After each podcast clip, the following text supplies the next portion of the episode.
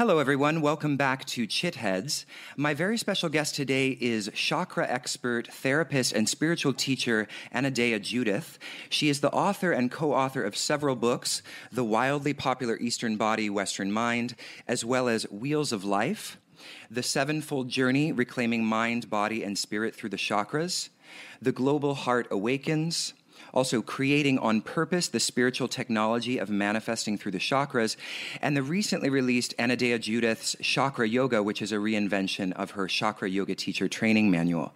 Anodea has garnered great acclaim through her work and spends much of her professional time traveling, conducting workshops and teacher trainings around the country and the world. So, hello, Anodea. Thanks so much for joining us. Thank you, Jacob. It's a delight to be here. So it really is such a pleasure to interview you today because I have to say, personally, uh, encountering your book was a, a significant uh, part of my own path. I remember when I did my first teacher training, uh, there was someone reading your book who was in the training, and it really connected. Just the title of Eastern Body, Western Mind really connected with me because I spent many years studying Western philosophy. So I was always interested in this this connection between mm-hmm. Eastern and Western thought.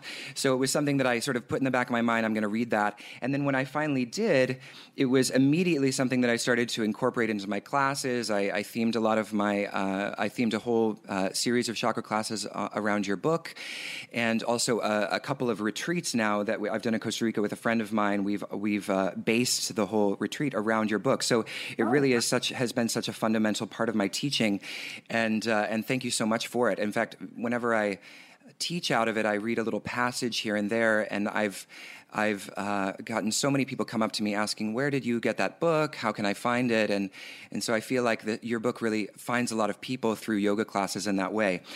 So thank you for that. And I'm just wondering, I would love to hear the story a little bit about. Um, well, first of all, I guess for the the listeners who are pa- perhaps fairly new to the chakras, if you wouldn't mind just describing what the chakras are, and then maybe taking us through a little bit of your personal story that led you to uh, this work on the chakras? Yeah, okay. So, um, chakras are, I'll give you my personal definition of the chakras. I mean, they're energy centers, they're a philosophical system, they're many things, but the definition that I use is that they are centers of organization for the reception, the assimilation, and the expression of life force energy. Mm. And I look at them as chambers in the temple of the body. And just like the chambers in your home, you know, your kitchen, you bring in food, you prepare it, you take out the garbage. You know, each of these chambers takes in energy at a certain level, different levels for each chakra. It assimilates it into the body mind complex and it expresses it out in, you know, our activities and our life force. Mm. Uh, you know, we take in words, we assimilate that into a meaning, and then we express ourselves. That's a, an example and it's really of the life force energy. Mm-hmm. The life force energy is what connects mind and body. Right. It's the spirit part of the mind body spirit complex. So um, it's that aliveness that we're really looking for in life. Hmm. So, when did you first hear about the chakras? I mean, when in your own journey did you discover the chakras, and then what led you to this this really deep uh, lifetime study of this topic? Well, it was back in 1975 when I went through a big change. Um, kind of had an awakening from, believe it or not, as a teenager, I smoked cigarettes, but I quit mm-hmm. smoking and I quit eating meat at that time. And I started doing yoga and started reading everything I could on various spiritual philosophies, metaphysics, things like that. And um, it was in a book by Ram Dass called The Only Dance There Is that I first read the word chakra. And it was like a shot of energy went through me. Mm. And when I started reading about chakras and trying to research it, uh, it was all this Western um, bias that, oh, the lower chakras are bad and evil. Yeah. And we have to close them down to get to this state up in the top. And I immediately thought that's not right why would we have seven chakras just to get rid of the lower three you know that's mm-hmm. a bias that you know i would say sort of patriarchal religions have had that have denigrated the body the earth the feminine the passion the power, sexuality, all those things have been denigrated in those philosophies, and they're actually very important parts of our wholeness. Mm-hmm. So I began to see it as a, a profound formula for wholeness, like a recipe for wholeness to address our lives equally on each one of these chakras, mm-hmm. or at least in a balanced fashion. I'm really glad you said that about um, the lower chakras because actually I had um, I had an opportunity to engage in one of those you know notorious Facebook debates where people sort of hide behind their comments. But uh, somebody had mentioned something about how we needed to take the energy up, and that Western culture, just like you said, this this kind of cliche of the Western culture being bound up in their lower chakras, and we need to take the energy up. And I had the same response. I didn't actually. I chose not to respond to the yeah. to the to the statement, but I had this reaction myself that that it just seemed it's there seemed to be something imbalanced about it. It seemed to uh, appeal to this kind of up and out. Um, program of of enlightenment philosophy that we see a lot, where where the body is sort of left behind for this this transcendent state that somehow transcends our embodied experience. So I'm really glad that you that you mentioned that. Yeah, I think that that philosophy is actually a philosophy of division rather than uniting. Right. And that it's a philosophy that's destroying our health and destroying our world. Mm. Mm. So, what would you say then? Um, this is sort of a good segue. What would you say then are some myths about the chakras that you often um, come into contact with? Oh boy, there's lots of them. I hear everything, you know, in, yeah. in my travels around the world. I could, I could share some pretty racy emails that people send me about their dog chakras and they prey on their dog's chakra dog collar or whatever. Oh my gosh, there's so much fluff. It seems there is so much fluff, and I have worked hard to try to separate from that fluffy stuff and make it a really grounded, um, practical uh, system that mm. anybody can use that kind of makes intrinsic sense. Yeah. Yeah. But, you know, some of the questions I get most often are one is which way did the chakras spin? Mm. And, um, you know, some people think they all spin clockwise and some people counterclockwise, and no one says from whose perspective, whether it's the perspective of the person receiving a healing or the person giving it. To me, the spin is so superficial to be really not even relevant. Mm-hmm. And uh, the analogy I use is it's sort of like saying, if you part your hair on the other side, will you become smarter?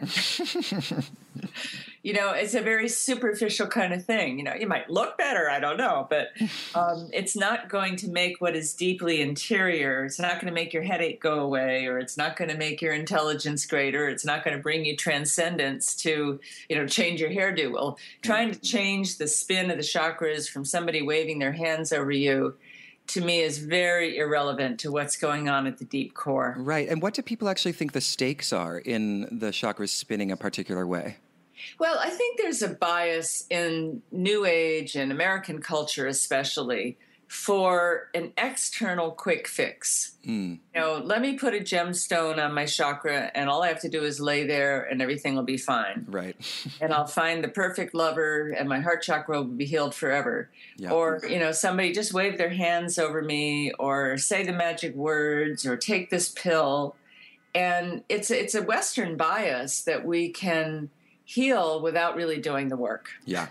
Yeah. And who's got the ticket for me? Who's got the magic potion? Mm-hmm. And I think that in the chakras, what I find is a lot of people want some simple formula, and I refuse to give it.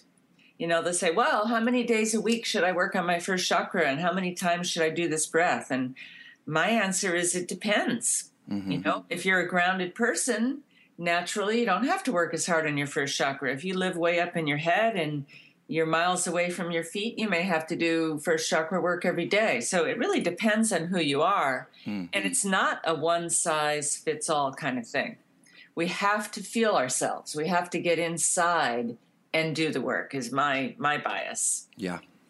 Yeah, I, I, I, like what you said about the quick fix prescription because I think that there is, uh, and this is a question I had for later, but maybe we can talk about it now, which is the, the, the kind of the difference between the the framework of a lot of um, therapy and also approaches to uh, psychiatric health in which there is this kind of pathologizing of of whatever the um, you know the the psychological dilemma is in such a way that it would make sense to take a pill. It would make sense to you know lay something on it that was going to just quickly um, wash that um, pathology away. Whereas it seems that the chakras are in, in terms of the the framework that they offer, it's much more of a path. It's a journey that is going to take you you know through different realms of meaning and different aspects of experience and it will take a while you know it's not a it's not that you are um, sick in this kind of like uh, exactly. you know way that you could just take something and then it's going to be lifted from you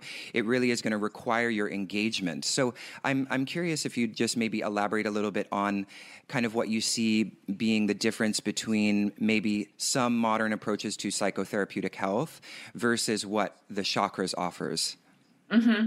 well first of all the chakras are a map for the journey through life mm. and you know, so many of us have been on the spiritual path, been on the path to healing ourselves, been on the path to try to study what this world is made of and what it's all about and why we're here. I mean, all that kind of thing. I think most people that are waking up have spent some time on that path. Mm-hmm. And yet, you know, there aren't any maps for that path.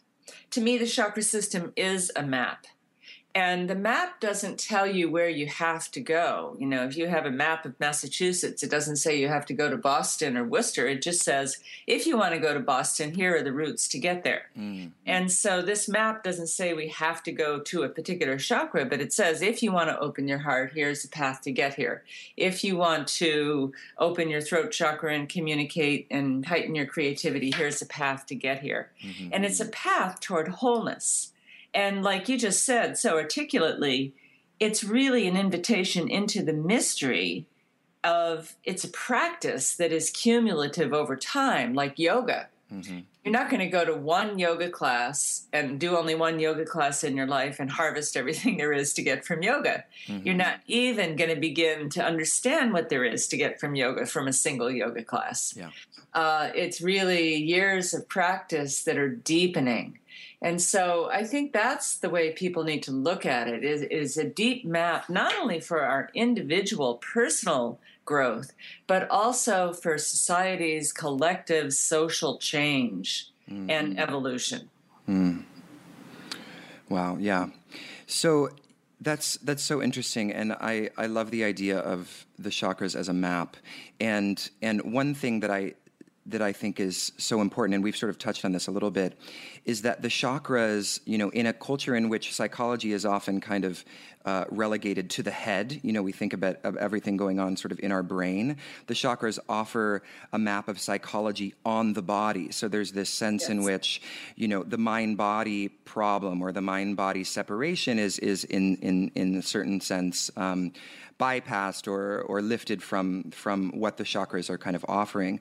So, as you've been kind of mentioning a little bit, each chakra represents different aspects of our psychology. So, I was wondering if you could just quickly review each chakra kind of moving from the root to the head or to the crown chakra and maybe what it repre- what each represents or what they govern in terms of psychology mm-hmm. sure and i totally agree with you it's an embodied philosophy yeah. and it's not just mental health you know? Right. Um, and really it's from the tantric tradition. I just want to mention this. And tantric is a weaving of polarities. So heaven and earth mind and body inside outside masculine feminine mm-hmm. uh, spirit and matter. Tantra is a philosophy of weaving these polarities together. And through that weaving we create the fabric of reality yeah. So I just wanted to get that in. Yes, thank you. Okay, so if we look at the whole schema, and it's really quite complex, but from the psychological perspective, we start at the first chakra, the base of the spine, which represents our survival instincts, the most basic level of consciousness that's really hardwired into the body. You know, you sweat when you're hot, you shiver when you're cold, you think about food when you're hungry, you yawn when you're sleepy you know, these are hardwired into the body to help the body survive. And if we don't survive, we don't get to take the rest of the journey. So, in the first chakra, we get delivered into our body. That's our first year of life when we wake up out of the womb and we say, Wow, I have to figure out how to live in this physical world. And everything is internal. How do I sit up? How do I make these muscles work? How do I hold down my food? You know, really, really basic body consciousness. Mm-hmm. And the brain body interface is getting its initial wiring and circuitry um, you know wired up at this time and so if the child is held if they're fed when they're hungry if they're protected from danger if the child is touched a lot they get to a sense of the brain connecting with the body and they become embodied which is the first step toward health and toward really being here mm-hmm. the issues here are safety and security because a child is completely unable to provide any of their own needs at this age. They can't feed themselves, they can't walk, they can't talk, they can't dress themselves. They're completely dependent on the survival needs coming from outside. So this sets a pattern. Do we feel safe in the world? Do we expect that if we put out effort, the universe will provide, you know? Or do we live in scarcity and do we have a sense of danger and not let anything in and having to be hyper vigilant? So it's, you know, all the chakras are quite complex, but if this stage goes well, then the person has a more natural connection to their body, uh, to the earth, to their prosperity, to their sense of safety and security. Hmm. If not, they're plagued with the demon of fear, mm-hmm. which sends energy upward. Then we come to the second chakra, assuming the first chakra stage went well. This is six months to two and a half years or so.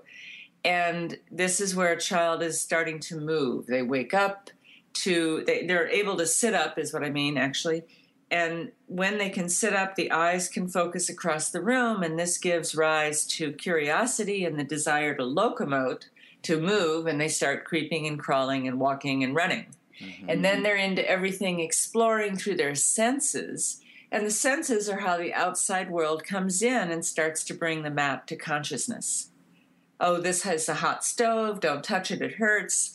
This is ice cream, it tastes good, I want more um, you know, this is mommy in a good mood. I feel safe and loved. This is mommy in a bad mood. Uh, what did I do wrong? You know, and it's not even cognitive yet. It's a uh, really a sensory motor stage. And we're getting wired up here with our emotions, our movement, and our sensation.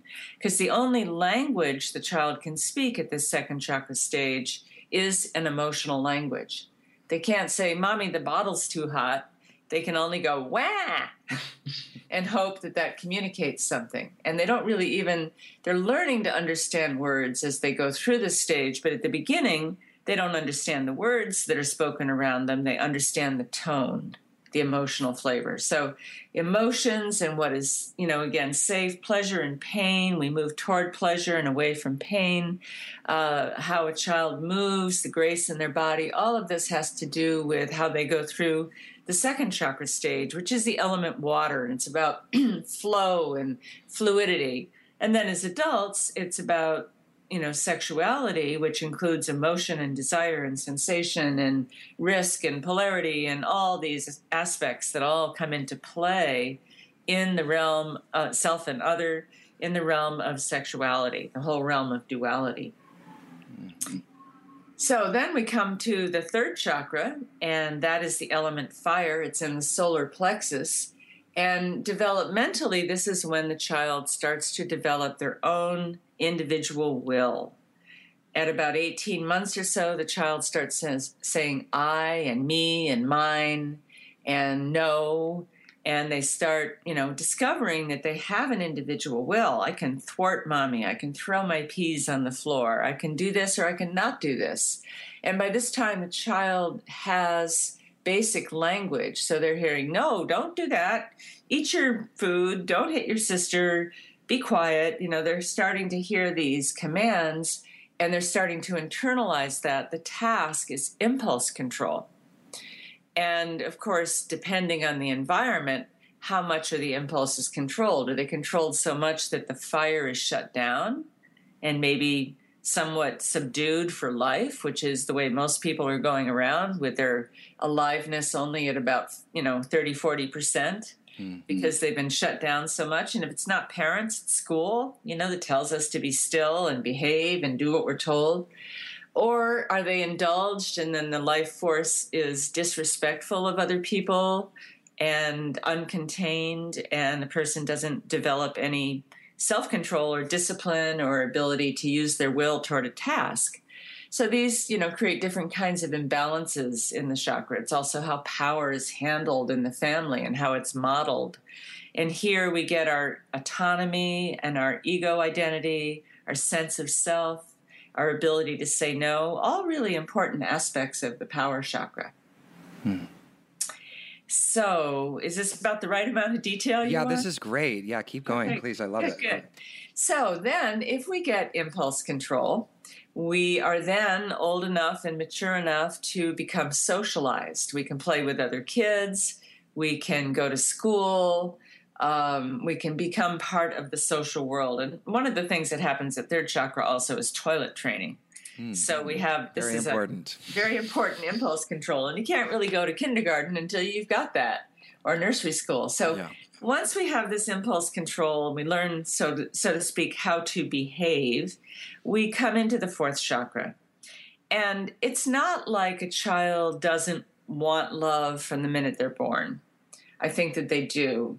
But until there is a certain amount of neurological and motor maturity, they can't do anything about getting that love. Mm. You know, they're just little reaction machines. But once we get impulse control, we can then shape ourselves, our personality, according to the kind of feedback we get about how to be approved of, liked, loved in the social environment. And this is where I think we get a lot of our social gender cues that we watch TV or older brothers and sisters or mother and father say, This is how to be a little boy and this is how to be a little girl. And this is how you get the teacher to like you and this is how you get the friends to like you. And so what we do is we develop a persona of qualities that we think are acceptable at the cost of some parts of the authentic self and it could be little boys reject their feminine side and then and little girls reject their masculine side um, or could even be the opposite in certain cases or we reject our fearful side or insecure side. And then we grow up in this persona and we're seeking love by this kind of performance and we get into relationships and they're not satisfying because we're not being our real authentic selves. And if you can't be your mm-hmm. authentic self with a person, there's no real intimacy. You know, it's mm-hmm. just roles interacting with other roles. Mm-hmm. So, the adult work of the heart chakra is to rediscover and reconnect with that authentic self that got inwardly rejected through the element of love. And when we can do that and we can relate to that self, then we can relate to another we can relate to the shadow in another person. We can relate to you know their fear their insecurity and relationships become deeper and richer. So this is the heart chakra and you know also it's learning to have compassion. It's learning forgiveness. It's you know moving into generosity. It's moving into divine unconditional love. Mm-hmm. and i see the heart as the gateway between the more practical lower chakras and the more universal upper chakras. And it's kind of the marriage between Shiva, Shakti, mind, body. It's the balance point. Mm-hmm. And it's the element air. You access it through the breath. So the health, the health, if we can speak of it as the health of the of the heart chakra, is really very much related to the kind of development that takes place uh, in the lower chakras. I, am asking that because I remember seeing recently a class that was marketing itself as cleansing of the heart chakra, and it was very based on that. And I just thought that seemed interesting that you know you know, here we are talking about uh, this in a very developmental way, and then kind of isolating the heart chakra as you know as being you know able to talk about it without talking about the other chakras seemed a little bit I don't know problematic. Yeah, because I think of the heart chakra as the great integrator. Mm. It's right in the center, and its symbol is the six pointed star or two intersecting triangles spirit coming down into matter and matter going up into spirit, perfectly balanced. So it's the great integrator of you know self and other and ourselves with the whole nest of relationships that we're embedded in in nature and the world and to have the healthy relationship that integration needs to be balanced not overly weighted on one side or the other mm-hmm. and i find as a therapist that often in working with couples the problems at the risk of oversimplification they come in and say something's out of balance in our relationship. I do all the emotional work and the other person doesn't, or I'm doing all the work raising the kids and the other person doesn't, or I'm doing all the communication, or, you know, something is out of balance. And relationships that last have some kind of balance that that couple has achieved over time. Mm-hmm. Um, whether it's a functional balance or not, you know, it could be you know, I won't comment on your weight and you don't comment on my drinking, you know. um, but uh, some kind of functional balance uh, between spirit and matter, really. Mm. And it's the great integrator. And when the heart is hurt, that's why we disintegrate. We fall apart. Mm. We just, yeah. So would you be would you be more inclined, you know, because a lot of uh, I don't want to say traditional, but a lot of what we hear um, spoken about about the chakras is that it's a path upward from the lower to the higher, and that you know then you, your crown chakra pops, and there you are enlightened. So, are you more inclined to see? Um, the chakras as kind of meeting at the center in the heart? Is it more? Does that reflect more this kind of embodiment uh, uh, approach to the chakras that you would um, a- ascribe to? Yes, I actually think if there, well, first of all, I think each of the chakras plays an essential role, so you can't leave any of them out. Mm-hmm. But I think that after we go to the top, we come back down and we integrate the upper chakra spiritual awareness with the lower chakra grounding, passion, power, practicality. Um, and then we can really, then that integration, to me, that's where it's at that is the final goal. And so many spiritual traditions really say that the heart is the final goal. Right, right. Okay, great. So let's let's uh, keep going with the, okay. upper chakras. Okay. So now we come into the bottleneck of the chakra system. The throat is the narrowest part of the torso, right, where the chakras are.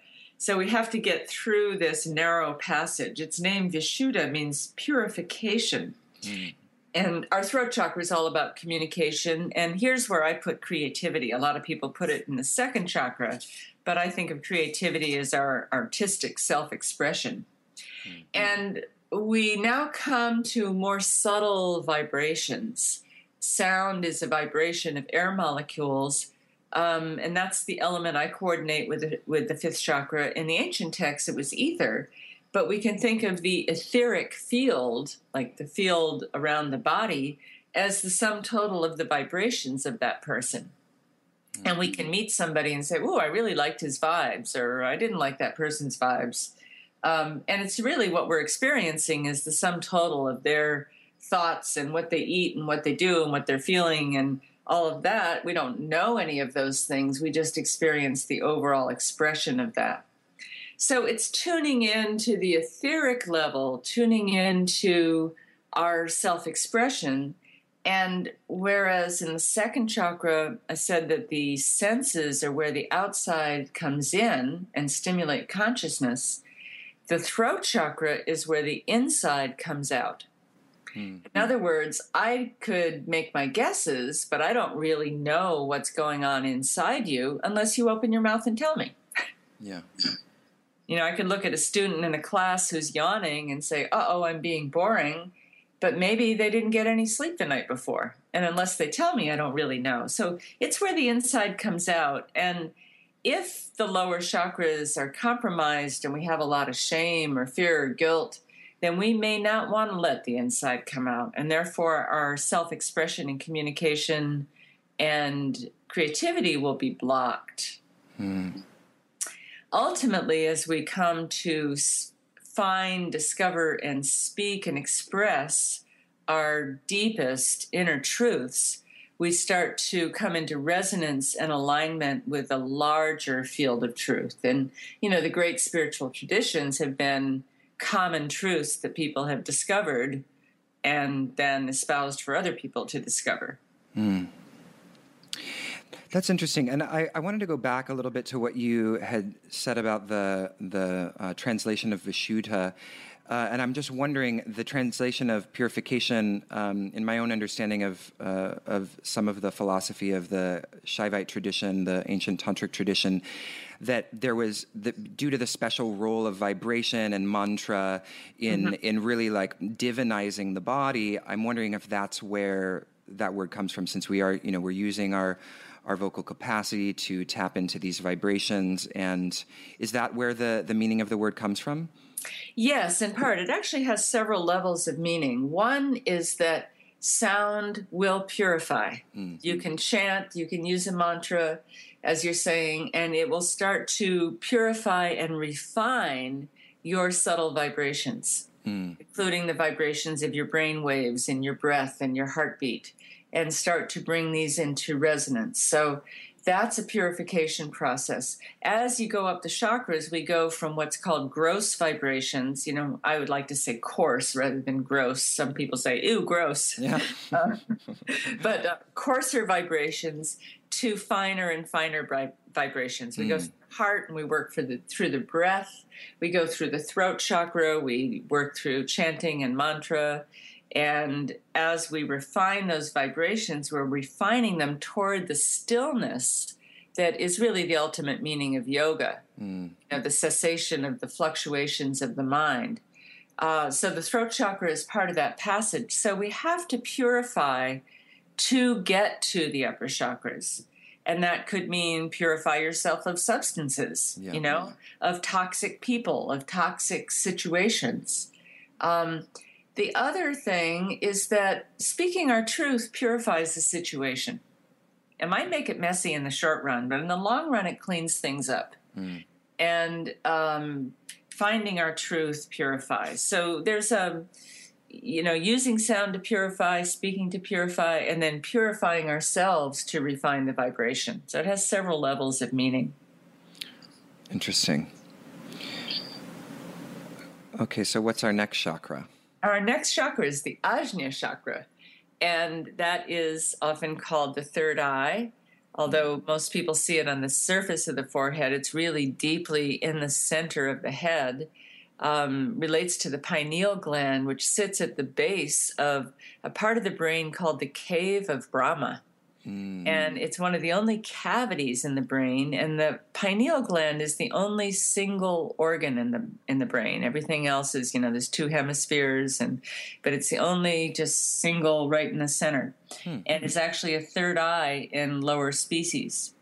So that's just a little background. But this chakra is about light, it's about seeing, it's about imagining, visualizing, your intuition, having a vision for your life, it's about dreaming, it's about accessing, we're beginning to go into the transcendent realms, accessing a realm of wisdom that is beyond the ordinary, seeing patterns, seeing deeply into the nature of things, seeing the ultimate nature of reality, which is said to be, you know, truth, consciousness, and bliss, shining mm-hmm. with an ultimate sparkle, you know.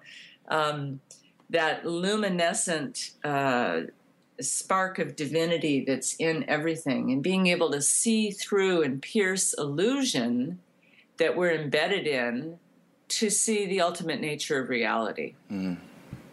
Now, I think this question of illusion that spiritual traditions have had, you know, they say, oh, well, all matter is an illusion. Yeah. I don't believe that. All you have to do is cut off your leg without Novocaine and say that pain is just an illusion. you know? Um, this world is exquisitely beautiful and well ordered. If you study physics, it's amazing how much order there is in everything. Yeah. Uh, it's not that that's an illusion. It's this messy world that we've created on top of it you know it's the world of ego it's the world of you know western civilization and all the things we think we need and the things we think are so important that is really where the illusion lies mm-hmm. and to pierce through to the ultimate intelligence and um, vibration and presence and, like I say, light that is the ultimate nature of reality. That is the illusion we want to pierce through. Hmm. Hmm. And we access this from becoming still. They say that the dualities of the nadis, nadi means motion, and there's subtle rivers of prana in the body, thousands of them, but the major ones, the Ida and the Pingala that crisscross between the chakras, they say these dualities collapse into a unity in the sixth chakra. So it is from here as that collapses that we enter non-dual consciousness mm. and enter in non-dual consciousness up to the crown mm. and then the crown is the realization of consciousness itself and that consciousness is what's running the show in all the chakras it's what sees it's what hears it's what loves it's what feels it's what decides what to do but in the seventh chakra, we turn consciousness upon consciousness and go, you know, with my awareness, what am I aware of and who's aware? And what is this consciousness that allows me to be aware? You know, we take it for granted like fish swimming in water, but we have a miraculous level of consciousness. Mm-hmm. And there are ways to even expand that consciousness. And so at this end of the spectrum, we're moving into the infinite. Mm. And by letting go of the finite or the specific, we can release into the infinite. And if we take um, the eight limbs of yoga, you know, the last three, dhyana, dharana, and samadhi, our, you know, dhyana is more the sixth chakra. Let's focus our mind on something to get it still and one pointed. And then as you get absorbed in that practice, you lose even the focus of anything in particular and you become pure consciousness, which is samadhi. Mm. So that is touching into the very ultimate nature of, you know, not only the ultimate nature of reality, but who's perceiving that and who's in there and who's minding your store and and who is that chatting away inside your head all the time mm. you know who is that thinking your thoughts and where do they come from and these are the kind of questions that start to take us into the transcendent nature of consciousness and connecting with higher consciousness the whole field of consciousness from which our brains are just little little mini computers that can do a bit of download. Mm.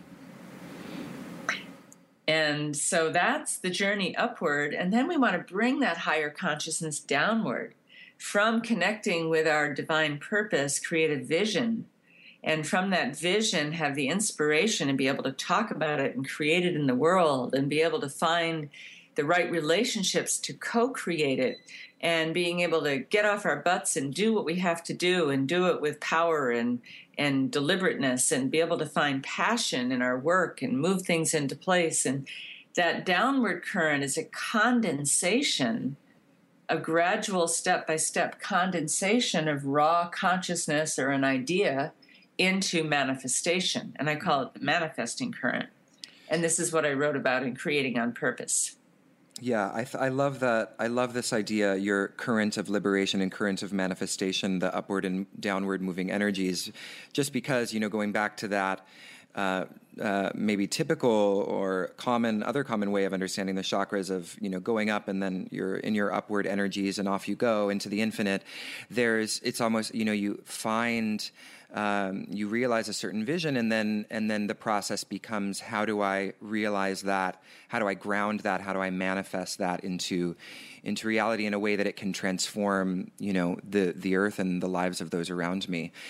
Um, so i wanted to maybe go back. Thank you for that incredible um, uh, overview of the chakras. I think that was so fascinating and the listeners are really going to gain a lot from that. It was great um, but I want to go back a little bit to the Ajna chakra and what you had said about matter not being the problem, because I really, I really like this, and I think it's such an important thing to kind of point out. Because you know, on one side we do have dualistic sim- dualistic systems, or at least ones that you know we understand to be dualistic, like Samkhya and yoga, where there's Purusha and Prakriti, and really, you know, as Edwin Bryant discusses in his book, it's not about you know combining the two or, or uniting the two, but rather really about extracting Purusha from Prakriti. So there's this sense that we are leaving the material world behind, and then we have um, on the other side, and what I see you as representing is really what more I see coming from the Shaivite tantric tradition, which is that matter is also divine, that everything, and that it's really not, it's not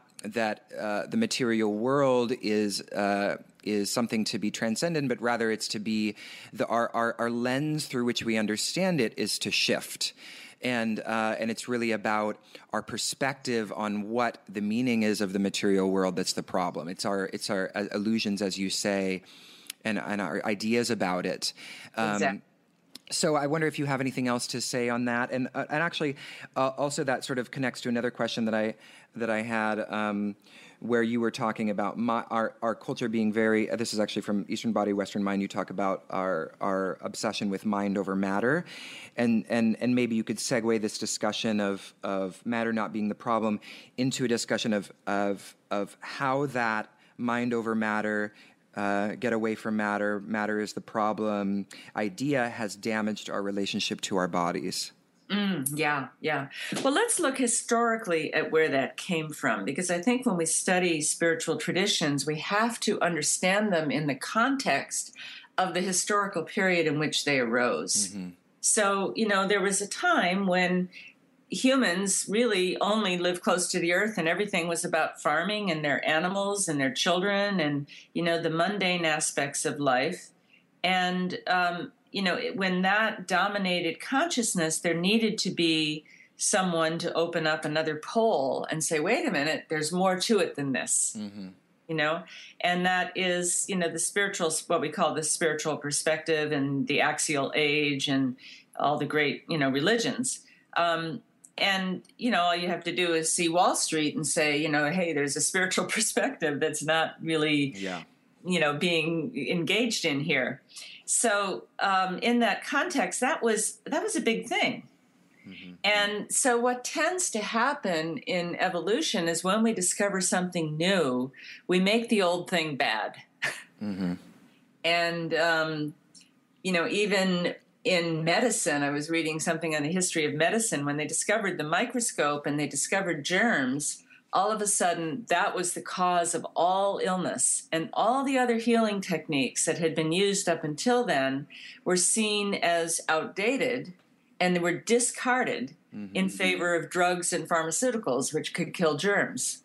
Well we know not all illness is caused by germs you know right. there's energetic imbalances and all kinds of things but we lost a lot of those healing traditions so there's a tendency to denigrate um, what has been before just because we've discovered something new. And that mm-hmm. happened um, big time with the you know takeover of the goddess traditions and and the feminine which was the earth and birth and the body in favor of this other pole i think that humans needed to find this other pole the transcendent it's an incredibly important place to go Mm-hmm. And it does have incredibly important spiritual fruits and insights to bear and lifts us out of our immersion in, in a kind of illusion. But the mistake we made is that we denigrated it all. And in that, we have created what I call three major first chakra collective crises a economic crisis, an environmental crisis, and a healthcare crisis. And so, in denigrating our bodies, we say everything is mental health. You see people that live that philosophy, all I have to do is go to a hotel and get in an elevator with them. And I say, well, this is what it looks like when you don't do yoga, mm-hmm. or you don't pay attention to what you eat, or you know, you don't have a spiritual practice that in, includes the body. And you know, I'm sitting as the same age of these people in the elevator. Is a world world of difference between us um, saying that the earth isn't important. We've denigrated the earth. You know, if you go to India, there is garbage all over the streets everywhere. Yeah. And they don't seem to think that that has any bearing on their spiritual connection. Mm-hmm.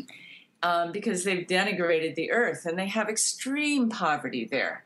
Yeah. And, um, you know, extreme suffering in the lower chakras. Mm-hmm. And so there's a hazard to that. For sure. Huh, that's so interesting. So then, you know, this this is a good um, moment to maybe discuss something.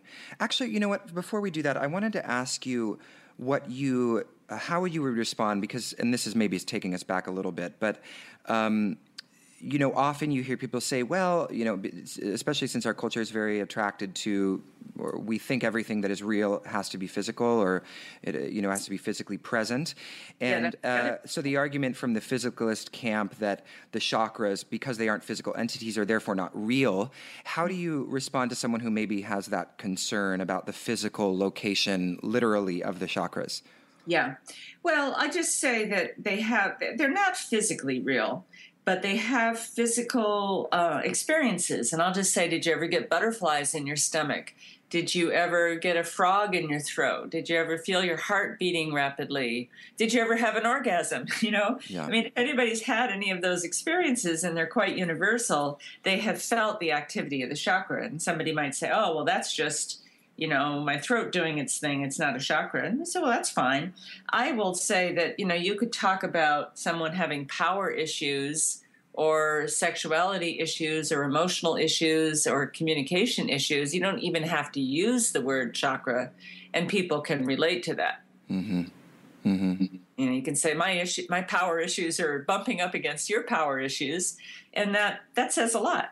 Yeah, I think uh, one uh, one a useful kind of analogy or metaphor that I that I that I found helpful for this conversation is, you know, the subway map of New York City where I live is not at all completely analogous to the ge- the actual geography of of the city. I mean, it's completely, you yeah. know, it's a different map, and it's not trying to be accurate um, geographically. It's serving a different purpose. It's like you said before. It's a map for for people to get from point A to point B. You know, if people want to get to a certain road, they're going to have to follow a very different map. So, you know, in this sense, it's the the chakras are a map. They're not actually trying to map themselves onto, you know, the. Uh, of course, there is a physical correspondence in the same way that there is with the subway map, but it's not. It's not a, a you know it's not a one to one you know exactly. analogy. That's a beautiful analogy. I might borrow that. yeah, take it.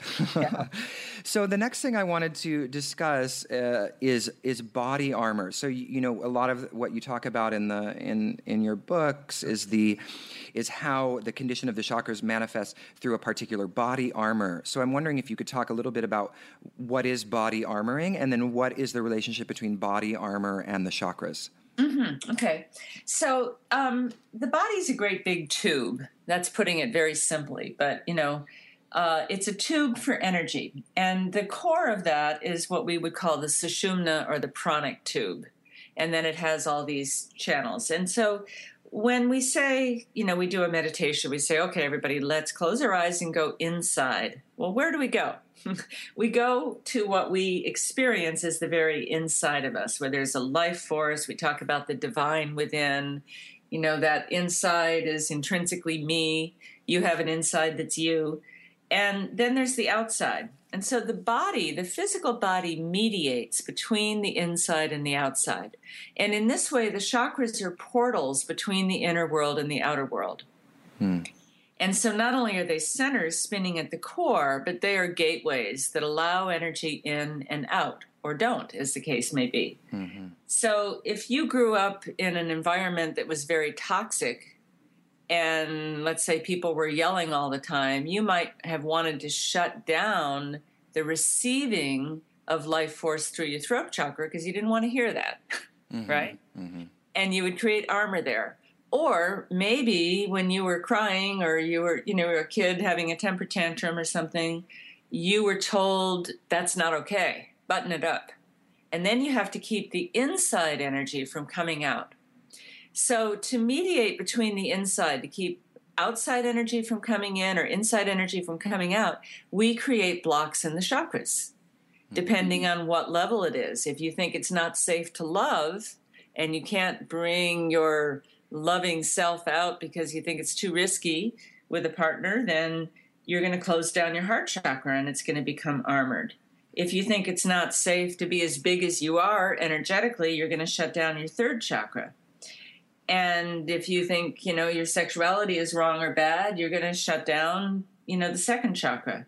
Or if you're afraid of sexuality from outside, you're going to try to keep that away from you. So you could take the meaning of each chakra and say, how does a person armor?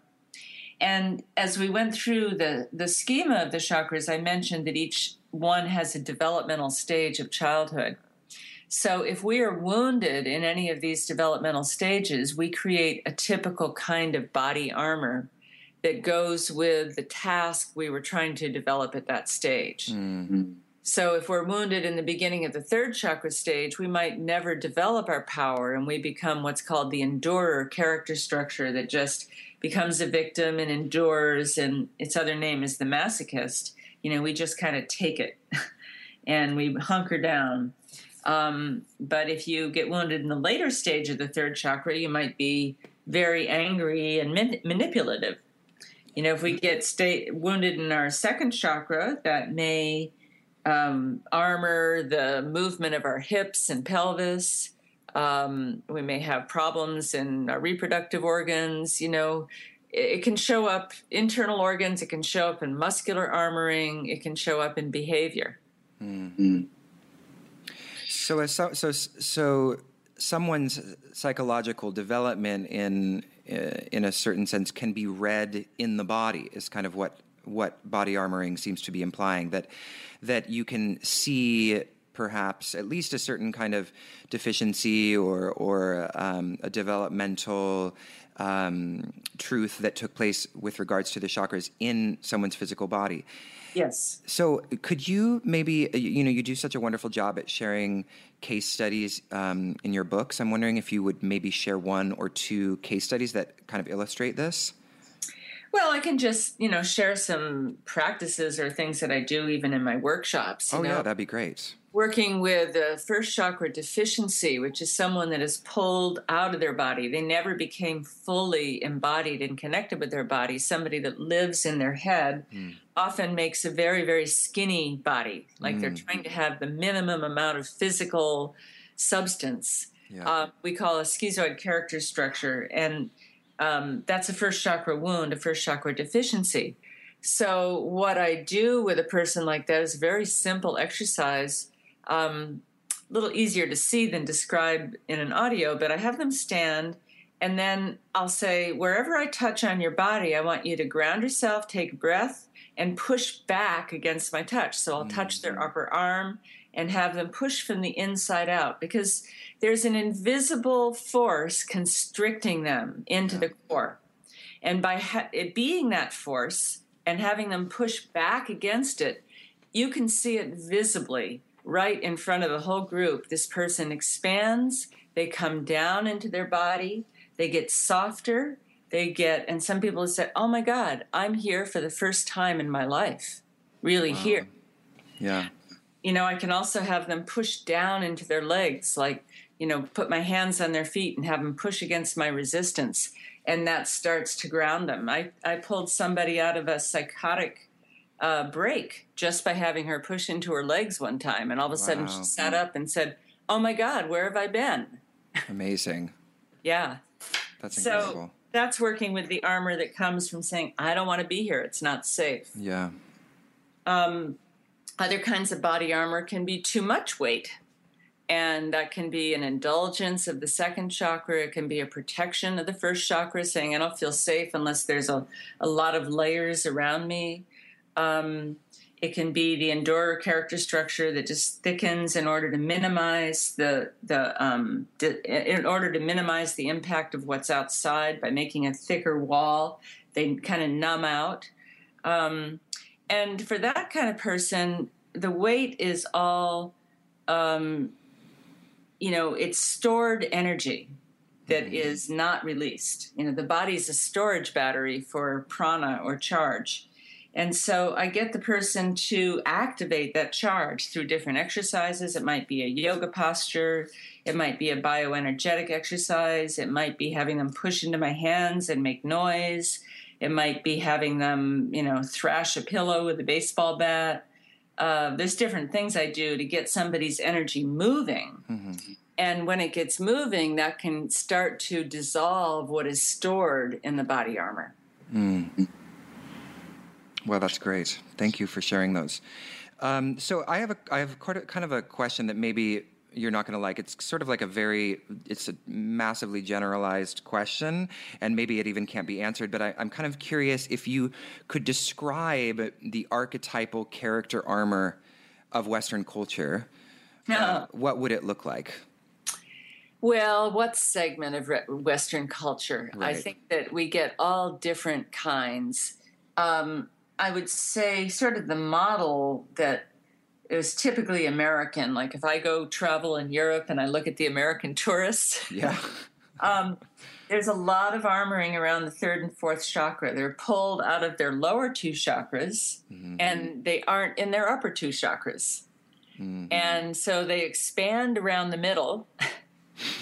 and they're you know i call the lower two chakras the very personal chakras your body your sexuality that's pretty personal stuff yeah for sure then chakras three four and five you know we have interactions with a lot of people that's interpersonal mm-hmm. and then chakras six and seven are transpersonal mm-hmm. so i would say if there was to be a generalization then that's people living in their interpersonal chakras and not in touch with their personal, not in touch with their body, not in touch with their true sexuality, and not in touch either with the transpersonal, the transcendent, the spiritual, what we call the spiritual, um, not maybe even interested in that, and that that's sort of the typical American armoring.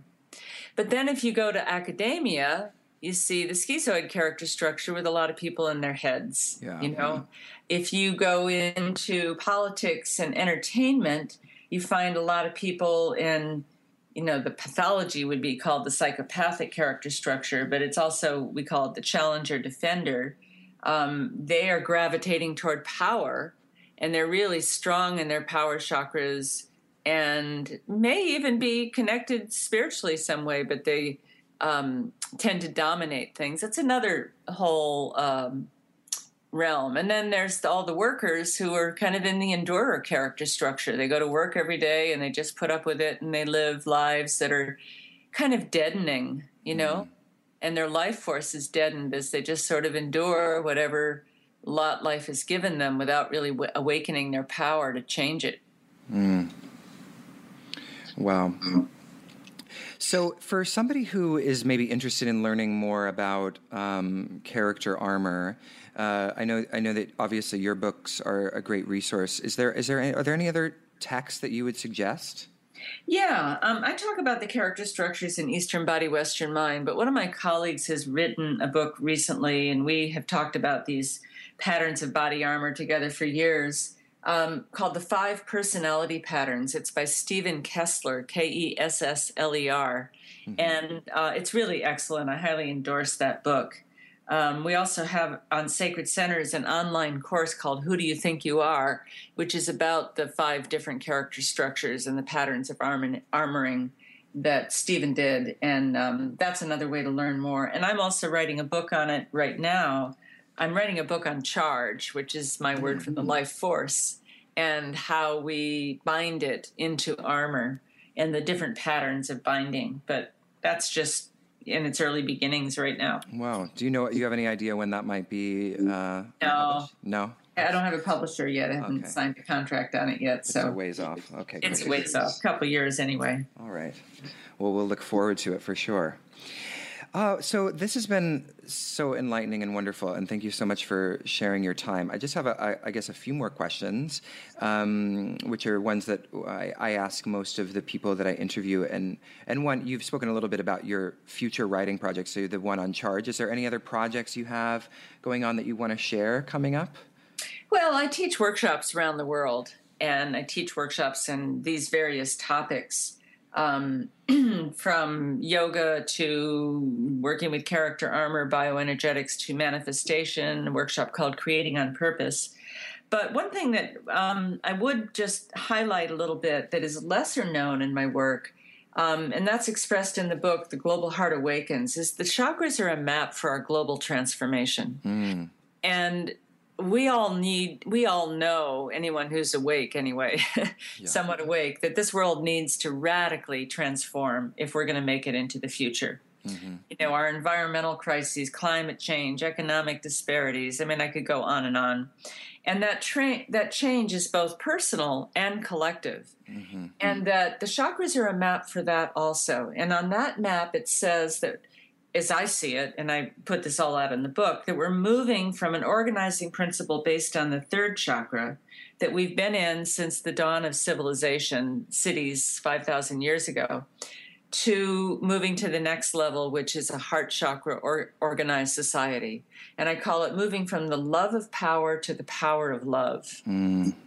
And as we move from an ego based, me, me, mine, mine, I get to dominate and just take whatever I want from wherever it exists and I don't care about anybody else. From that kind of mindset, from, you know, moving from a chain of command to a web of connection, from an ego system to an ecosystem. Um, you know, there's a lot of shifts that we are all experiencing, and it really is happening in the world.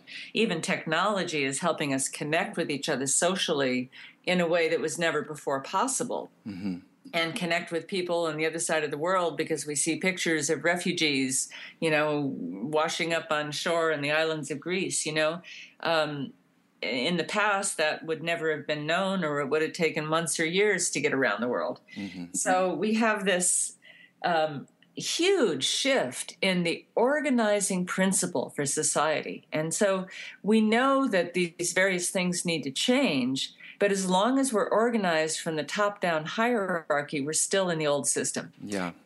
And we're growing up from you know being children with a parental authority to being adults that know how to relate to each other and co-create mm-hmm. and that's happening in everything from airbnb and and what's the driving thing um, that's replacing taxis uh, uh, uber or Uber, you know, I mean, things that people are doing themselves without a central network. This is happening all over. Yeah.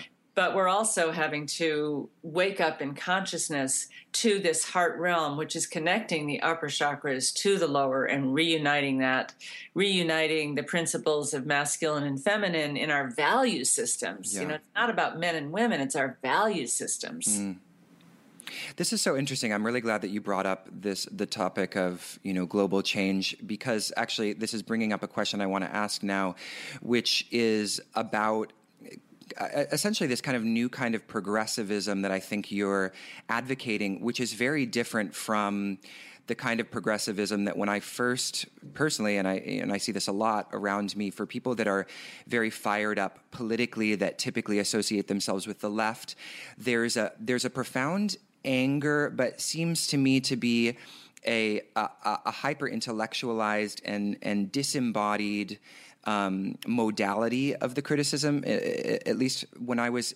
Um, when I was much younger, before when I first started, it was the Bush years when I first started getting political, and and I I realized, you know, at some point that the the anger that I had, although it was obviously legitimate to some degree, was also rooted in a lot of work that I needed to do personally, and and it, it seems to me that there's a lot of people that that are blaming the social uh, mm. without ever putting the lens on the personal or seeing that you know personal path through this kind of um, uh, developmental evolution as being crucial to this project rather than kind of you know placing the blame on you know institutional mechanisms or or governments uh, or things like this. So I'm wondering if you could maybe remark on what how what you're advocating as as this sort of attitude towards change is maybe different from from what we see often um, from the left, which seems to be uh, kind of a uh, an attitude towards it, which is which lacks an investigation into the personal, the spiritual. Mm-hmm, mm-hmm.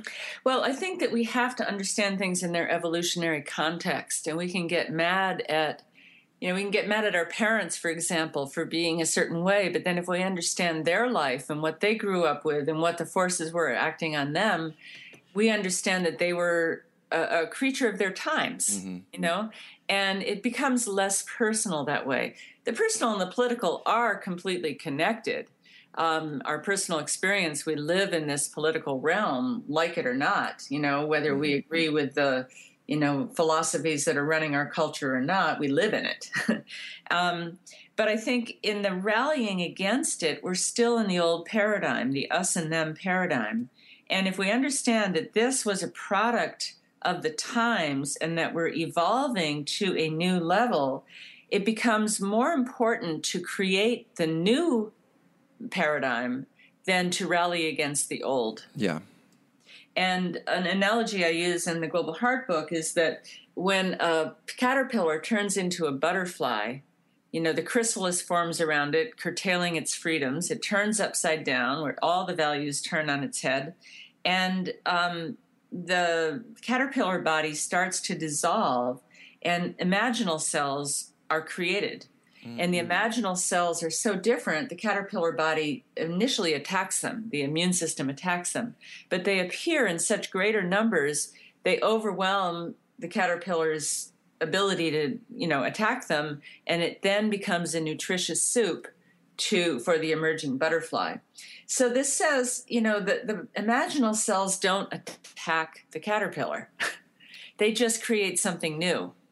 And as they create something new, um, it attracts other pieces. And a case in point would be the whole yoga movement. You know, mm-hmm. having been in it for 40 years, when you know it was first in people's living rooms on towels, you couldn't even buy a mat, um, to where it is today. How does that happen? Somebody meets somebody at a party that they haven't seen in five years, and they go, "Wow, you look great. What have you been doing?" "Oh, I've been doing yoga." "Oh, really? Tell me more. Where do you practice? I want to look like that." Mm you know, and that may not be the right reason to come into yoga, but it's a kind of I want what she's having. Yeah. you know, uh, when we create something new that's better, we naturally gravitate toward it and the old starts to fall away. Mm. When we fight against the old, we have a strange way of strengthening it. Yeah, yeah. That's so. I love that that image, that metaphor of the. Uh, well, it's not a metaphor; it's a real thing. The imaginal cells. I think that. I think it's such a beautiful. It could be a beautiful metaphor for a book about this kind of exact thing that you're talking about. I think that's. I've never heard of the imaginal cells before. That's so cool. That's what biologists actually call them because they're so different. And you know, you can see that the people that go to yoga conferences, they're wanting to be with other imaginal cells, and people yeah. go to you know, alternative healing conferences. They're wanting to be with other imaginal cells. So at a certain point, these imaginal cells start to clump together because they like to be together. Mm. And that's where a new organization starts to take place, a new organizing principle. Wow.